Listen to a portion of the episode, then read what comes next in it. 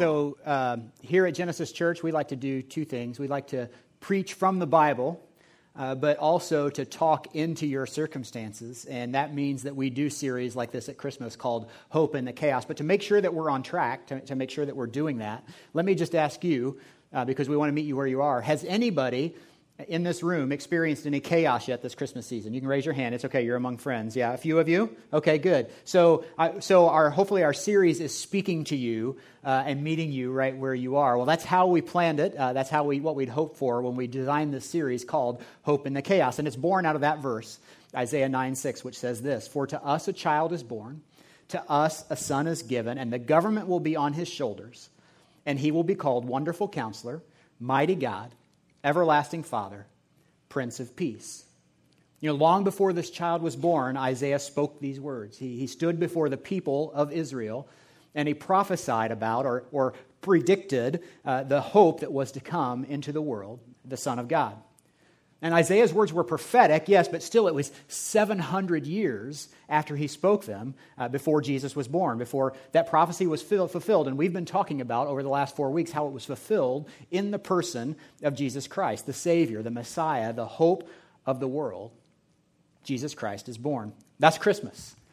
If you wanted a 10 second description of Christmas, that's it. That's why we celebrate Christmas. He's God's Son sent for us, He is our hope in the chaos. And so, over the past few weeks, we've talked about how Jesus is our wonderful counselor. How, great it is that he has wonderful counsel for us, that he knows what you're facing. He, he understands the chaos in your life and the situations you're going through, how encouraging that is. We talked about how Jesus is a mighty God and how he's all knowing and all powerful and all present. And, and last week, if you were here, we talked about how Jesus is our everlasting Father and how he's compassionate and loving and affirming and giving. Well, today I want to talk to you about what it means that God sent Jesus to be our Prince of Peace. And so, if you have your worship program, uh, you might take a look in there. There are some notes in there for you to follow along if you'd like to do that. But we're going to look at three ways that we can say Jesus is the Prince of Peace. And these all come uh, from that Christmas story that Kathy read a few minutes ago from Luke chapter 2. And so, number one is this uh, one way that Jesus is our Prince of Peace, uh, he's good news. You know, who doesn't enjoy good news, right? We, we all love getting good news. Like, we got the house. Good news. You know, our, or our home sold. You know, we sold the house. Good news. We're having a baby. You know, I'm getting married. I'm engaged. Good news, right? You know, he got his orders. He's coming home. Good news. You know, you passed your test. You passed your exams. Way to go, students. Good news. Uh, you, your test came back clean. I got the job. That's good news. You know, we're moving back home. That's good news. Christmas Shoes is on the radio, your favorite song. That's good news, right? Uh, you won a free uh, order of queso at the Mexican restaurant. Good news, right? Uh, we can only hope to have that good news at Christmas. You know, when Jesus was born, there was a group of shepherds out in their fields, the Bible tells us, uh, Luke 2 8. And then there were shepherds living out in the fields nearby, keeping watch over their flocks at night an angel of the Lord appeared to them, and the glory of the Lord shone around them, and they were terrified. But the angel said to them, Do not be afraid. I bring you, what are those words? Good news that will cause great joy for all the people. This was good news, and it was good news especially for the shepherds living in their fields or staying in their fields. Because um, before Jesus, the Jewish people had a very complicated set of rules and rituals they had to follow. In fact, if, as you read the Old Testament, uh, maybe you were here with us this year as we did the story and we read through the Old Testament, what we see was there like 600, more than 600 laws and, and rituals they had to follow. And some of those were big, important commands. I mean, commandments that we still keep today, or try to keep today anyway. You know, thou shalt not steal, you shouldn't kill, you shouldn't commit adultery. And some were a little more arcane. You know, they were uh, extreme bathing and hand washing rituals and things like that. And, and they were difficult to keep for most people, but especially for shepherds. Let me give you an example. Uh, there's one thing in the Old Testament in uh, Leviticus that says that anyone who touches a dead animal is unclean for the rest of the day. And they had to leave the camp after they were done and, and uh, wash up, go through this washing ritual and, and prayer, and then they could enter back into the camp uh, the next morning. So they were unclean until sunrise. They couldn't even go home that night. Well, who was most likely to touch a dead animal? Shepherds, right? And so for shepherds, uh, that was very tough for them to keep uh, the Mosaic law. It was very tough for them to keep the law of Moses. And so if someone could come and take away all of those laws and rituals from them, well, the shepherds would know that that was good news. Well, the birth of Jesus, the Prince of Peace, was good news and is good news today. That's why Christmas is good news and it's a good reason to celebrate. And so, over the course of the next week, many of you are going to celebrate and you, you look forward to spending time with family or with friends and opening presents and, and looking back on the year. But if you're a follower of Jesus, we, we hope you'll take time to pause and reflect on the birth of our Savior because it's good news. But if we're honest, we've kind of made this into a holiday that's maybe not good news for everybody you know, for different reasons. Some people struggle to get through it. If you're a, if you're a peacemaker or a people pleaser, uh, you probably have something that's coming up this week that you're dreading, that, that, that you're doing just because somebody else in your family wants to do it. Maybe it's a Christmas dinner. Uh, maybe it's a get together, one more thing you don't have time for. Maybe, it's, maybe you're here. Maybe you're doing it right now. You come to church because your parents invited you again or your friends inviting you. And you really want to make peace, and so uh, you're, you're here just as a peacemaker. You know, other people will say, you know what, I just want to survive Christmas this year. I can't wait till it's over. It's, it's a tough time. It's a tough season for a lot of different reasons. Uh, maybe for you, there's trouble in your home. Uh, maybe there's trouble in your marriage right now, and you just want to get past Christmas. You know, sometimes the hurt comes from difficult memories from the past.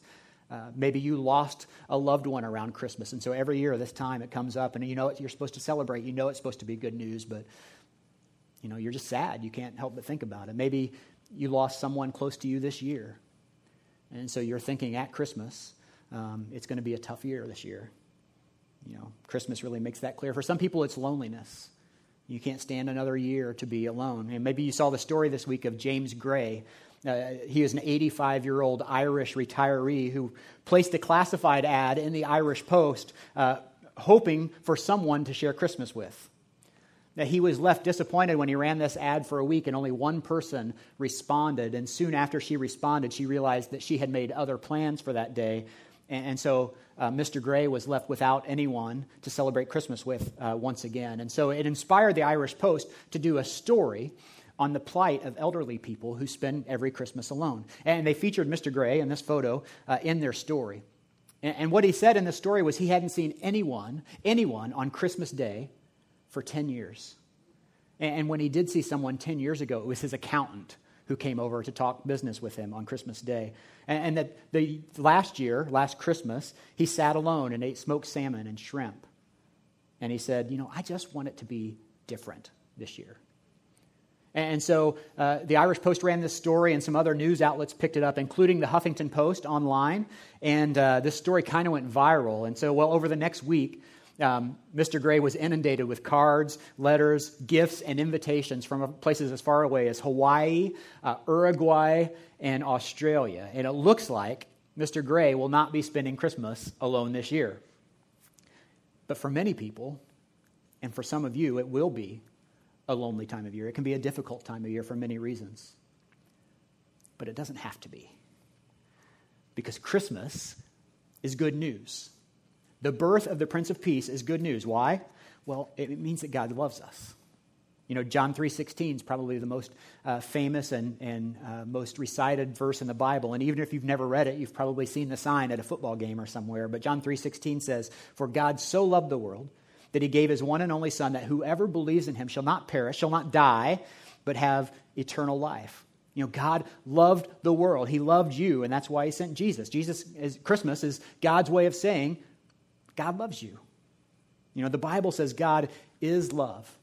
It doesn't say he has love or that he, uh, he express, expresses love for you. It says he is love. And you see, the reason that you're alive, uh, the reason that I'm alive, the reason that God created you is so that he could love you. It's the only reason your heart is beating right now. God made you to love you. And what it means is that he loves you on your good days and your not so good days. It means that his love isn't based on your performance. I, for one, am very thankful for that. You can't make him love you. You can't do anything that would cause God to stop loving you. It's based on who he is. God is love. And when he sent his son, Jesus, to the earth, he knew very well that he was going to die a horrible, painful death on the cross. But that was the gift that he gave to you and me. He sent his son, he gave him over to death for you and me. He did that to show that he loves us. Not only does God love you, that's good news, but he's with you.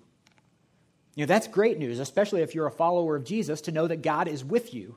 It means that no matter what you face this year, no matter what you're up against now, no matter what you might face in 2014, God will always be with you. his word reminds us that He will never leave us, He will never forsake us. The good news is that He loves you and He is with you. God is also for you.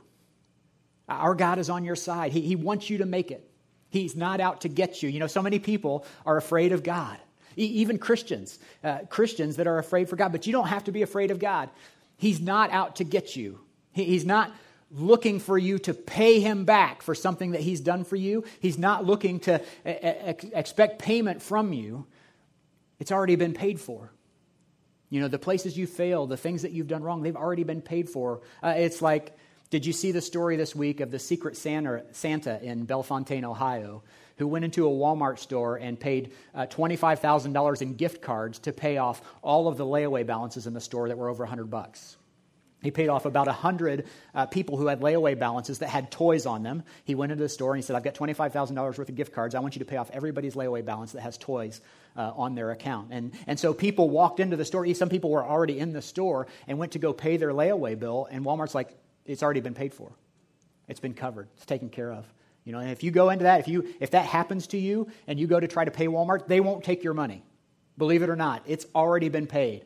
And so what people were doing was they'd say, well, I want to pay on somebody else's balance then. It set off this chain reaction of events of giving. And, and, but, but the debt had already been paid. In the same way, God's not looking for you to pay a debt that you owe him. It, it's already been paid for you. Because even though most of us know John 3:16, we sometimes fail to look at the very next verse. In John 3:17, look what Jesus says. He said, "For God did not send his son into the world to condemn the world, but to save the world through him." You know, at Christmas, the angel said, Fear not, don't be afraid. I've got good news. The Prince of Peace is born. It, it's good news. It was good news then, and it's good news for us today. And it doesn't matter if you might call yourself, you know, a Catholic or a Protestant or, or, or Jewish or Muslim or agnostic or atheist or maybe nothing at all. God loves you. He created you, and He sent the Prince of Peace for you. That invitation is open to anyone. So, it, it, the, the birth of the Prince of Peace represents good news. He is good news. What else does it represent? Well, two, he is the Savior. You know, Luke 2.11, the angel said, Today in the town of David, a Savior has been born to you. He is a Messiah, the Lord. There's a lot of things the angel could have told the shepherds in that moment. You know, today a teacher has been born to you. That would have been accurate. They would have called him a rabbi. You know, today a rabbi has been born to you. They, they, the angels could have said, Today a great man has been born to you. Today a healer has been born to you. You know, today a, a, a great example has been born to you. But that's not the message that God chose to send. He said, Today in the town of David, a Savior has been born to you. Jesus was God's intentional plan for the earth. The very fact that He sent a Savior to earth means that we need one. You know, I need a Savior. And whether you realize it or not, you're here today, you need a Savior too. Yeah, I heard this story a couple weeks ago on Dr. David Jeremiah's radio program, and it was just so good and so applicable today that I thought I had to share it with you. She was 15, he was 17 when they met. They dated all through high school, so it was no surprise to anyone that they got married right after she graduated. Four years later, she was standing in the kitchen with a sink full of dirty dishes a pile of dirty diapers, and tears streaming down her face. Looking back, she could never quite be sure why she made the decision she did, but she took off her apron and walked out. She called that night, and her young husband answered the phone, and he was understandably quite worried, but also quite angry. Where are you? he said. How are the children? she replied. Well, they've been fed and they're in bed, but they want to know where you are, he answered. Where are you? She hung up the phone. But that wasn't the last of the phone calls. She called almost every night for the next three months. Her husband knew something was wrong, but he didn't know what. So when she called, he would tell her that the children were with their grandparents during the day and they were well cared for. He would tell her that he loved her and he missed her and they missed her. And he would try to find out where she was, but whenever the conversation turned to where she was, she hung up. Finally, the young husband couldn't take it anymore. He scraped together some money and hired a private detective to go find her. The detective reported that she was staying in a third rate hotel in Des Moines, Iowa. He borrowed some money from his in laws, uh, and after taking a plane to Des Moines and taking a cab to the hotel, he climbed the stairs to his wife's room on the third floor. With doubt in his eyes and perspiration on his forehead, his trembling hand knocked on the door. When she opened it, he completely forgot his prepared speech and just blurted out, We miss you so very much. Won't you please come home? She fell apart in his arms and left with him. One evening, several weeks later, the children were in bed and the husband and wife were sitting by the fire when he finally got up the courage to ask her the question that had haunted him for all the day she'd been gone Why wouldn't you come home? We called you. We pleaded with you. We told you we loved you and we missed you. Why wouldn't you come home? Because, she said, those were just words. But then you came to rescue me. You came. And that's the essence of Christmas. It wasn't enough for God to tell us He loves us, so He sent Jesus into the world to save us. You know, to save is a synonym for rescue, to deliver, to set free, to, to release. It's what God did for us in Jesus. He sent Jesus to save us. Our, our Savior, the Prince of Peace, came to earth to rescue us. From what, you might ask? well, He came to save us from the chaos, you know, chaos we call regret. He, he saves us from those past decisions we made that we can't control anymore. He came to save us from the chaos we call our past. As you can imagine, in my role as pastor, I get to meet with a lot of people and Nobody ever comes to see the pastor because things are going great. I mean, people who come and they, they just can't get past their past, and it continues to define their life, and it impacts everything about how they live. And Jesus came to save us from that. The Prince of Peace came to save us from the chaos we call hurt and pain. You know, so many scars and memories that have wounded us. Jesus saves us from those. He, came to save us from insignificance. You know, I can't tell you how many people, and, and men especially, that I meet that have no sense of purpose or direction for their lives. It, it hurts them and it hurts their marriage. Uh, Jesus came to save us from the chaos we call fear, our anxiety and worries. He came to save us from our loneliness. He, came to save us from the financial pressure. He came to save us from ourselves. But most importantly, He came to save us from sin. Now, I know sin's a churchy word. And it's not very popular to talk about in our culture today, but talk about it we must, uh, because sin is what separates us from God. You know, sin is the problem in the world, and it goes all the way back to the very beginning of creation. Why is there chaos in the world? Well, it's sin. Sin is the problem. It's something that we're born with, but it's also something that we can perpetuate by our actions. We can make it worse or make it better by what we do. It, but sin is a result of our low view of God. You know, it's my problem when I say I don't need God or I don't need his help or I don't need rescued or I can do life without God. You know, when I try to be strong, when I try to be proud, is when sin is most likely to strike. Sin is a pride issue. I mean, all sin starts with pride. The truth is that God is holy and righteous and perfect. And because of who he is, there can't even be a shadow of imperfection in his sight. And you and I, we are a shadow of imperfection. You know, we are fallen and broken in every way.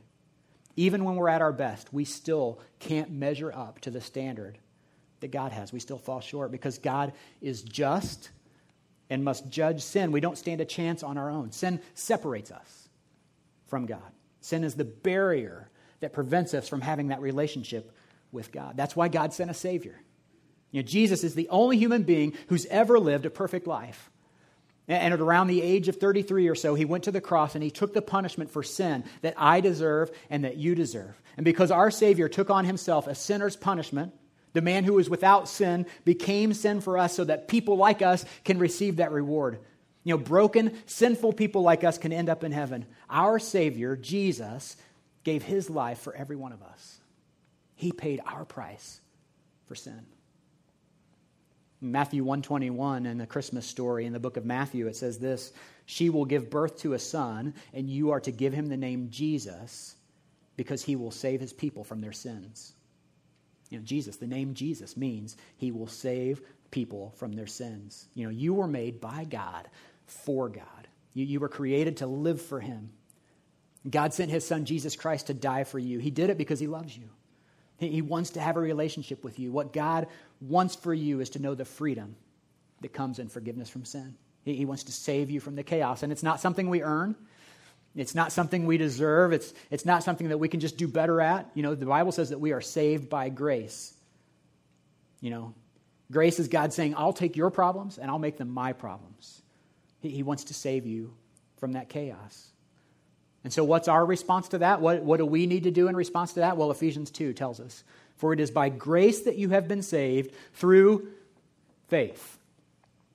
And this not from yourselves, it is the gift of God, not by works, so that no one can boast. You know, faith is my part. It's understanding who I am apart from Jesus and who I am in Jesus.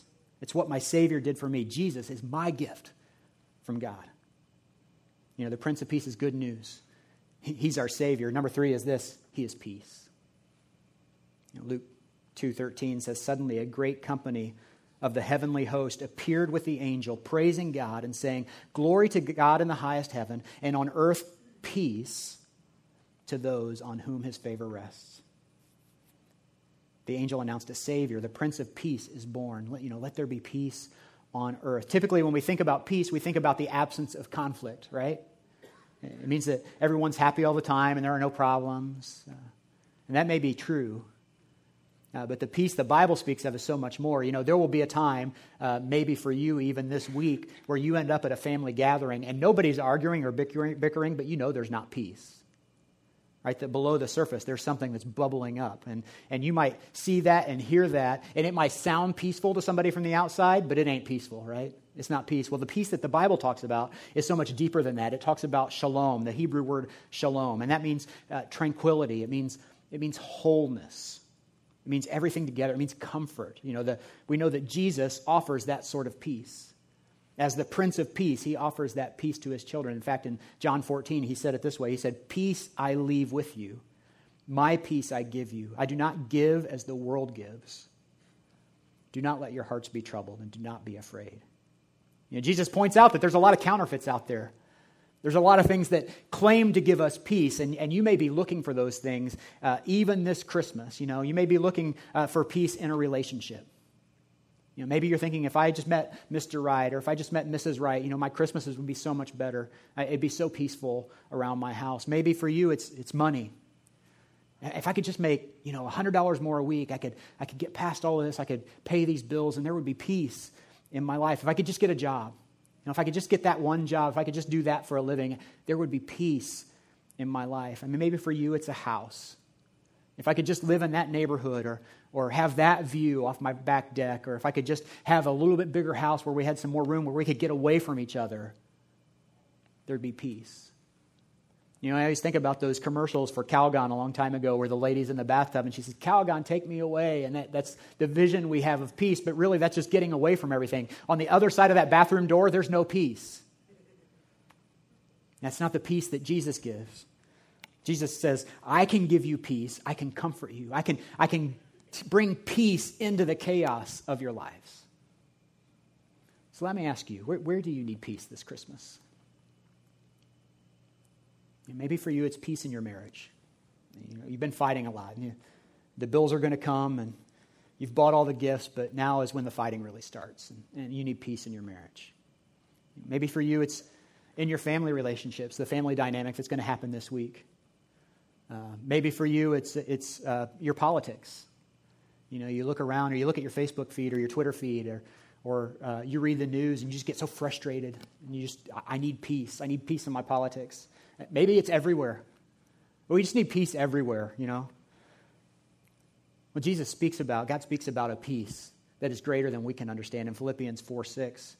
It says, Do not be anxious about anything, but in every situation, by prayer and petition and with thanksgiving, present your requests to God. And the promise that we get is this And the peace of God, which transcends all understanding, will guard your hearts and minds in Christ Jesus. You know, the peace of God transcends it. It, it overwhelms, it overcomes all understanding. It's beyond anything that we can understand. And that's the peace that God wants to give you. He, he wants to give you that peace. He wants to desire, he desires to grow in his relationship with you. He wants you to trust him. He wants you to follow him. He, wants you to, to pray and have faith. You know, part of the reason for your chaos is, is, is God is drawing you closer to himself. You know, uh, many of you I know know my story, um, but I know I was reminded last week at Intro to Genesis that many of you don't. And so I, I just wanted to tell you about a time in my life when I've felt peace the most, when I probably shouldn't have. Um, I haven't always been a pastor. I spent about more than 20 years uh, in the corporate world as an executive in, in a business. And um, my, my journey probably into ministry, uh, it's hard to tell when it started, but certainly at the end of 2010 when uh, Paul Mumar, our lead pastor, came to me and said, Steve, would you ever consider joining our staff? And I kind of laughed at him because um, I had a great job with a great company, uh, making lots of money, and I had uh, my wife and I were living in this dream house that we had just built a couple years before. It was everything that we wanted. We designed it, we built it, and uh, we had a great life. And, and I said, you know, Paul, that's great, but uh, it's not going to happen. So don't don't hope for it. Well, God loves it when you laugh at His ideas, right? So. Um, I uh, went to Haiti in uh, February of 2011. I came back, and God had been working in my heart. And um, I went to my wife one night after I got back, and I said, um, "Hon, I think you know, this beautiful house that we're living in that we built that was our dream to be here, I think we're supposed to sell that. And uh, to my wife's credit, she looked at me and she said, okay. And so we put our house up on the market, and not knowing what the next step was, I just knew that's what God had given me. And so um, we put our house up on the market, and, and uh, nobody came.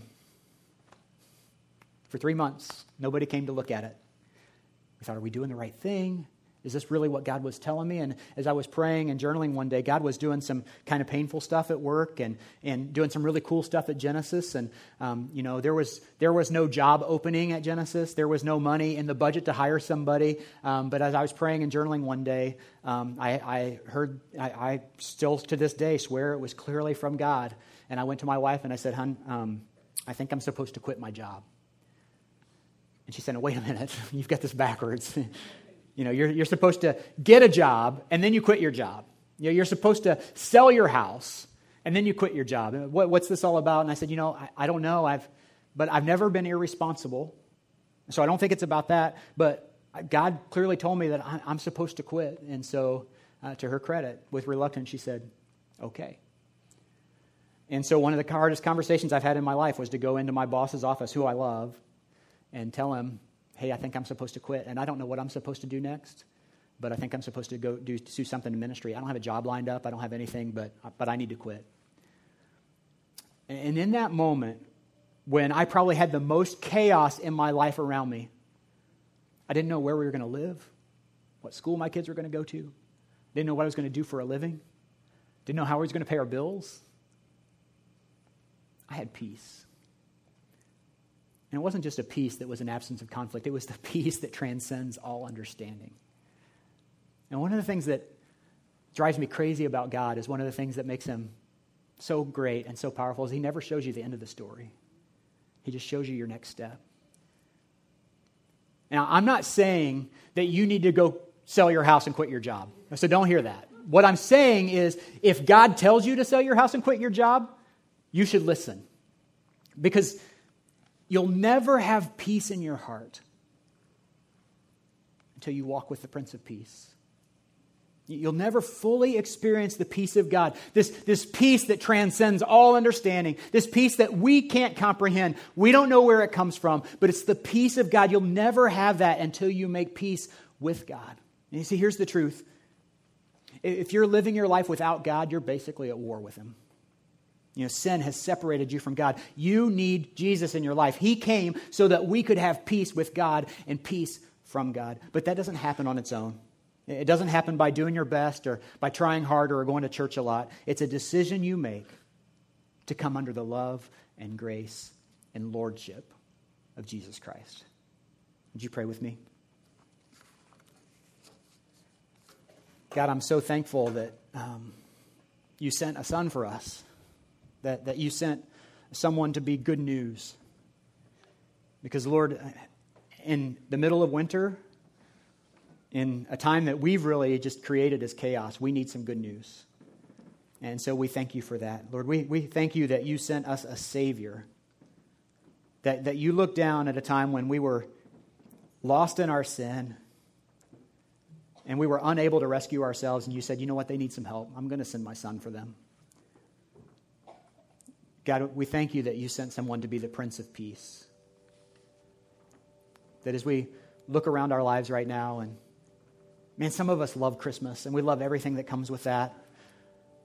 But so many of us struggle with one or more things. You know, we struggle with all the things that we have to do and the, the lists and the food that we have to cook and the gifts that we have to buy and the, the few days that we have left to do it. And God, we need that peace. We need that peace that passes all understanding, that transcends all understanding. We need your peace in our hearts. And so I'm so thankful that you came for us. That even in our mess, you weren't satisfied to tell us you loved us. You showed it by coming.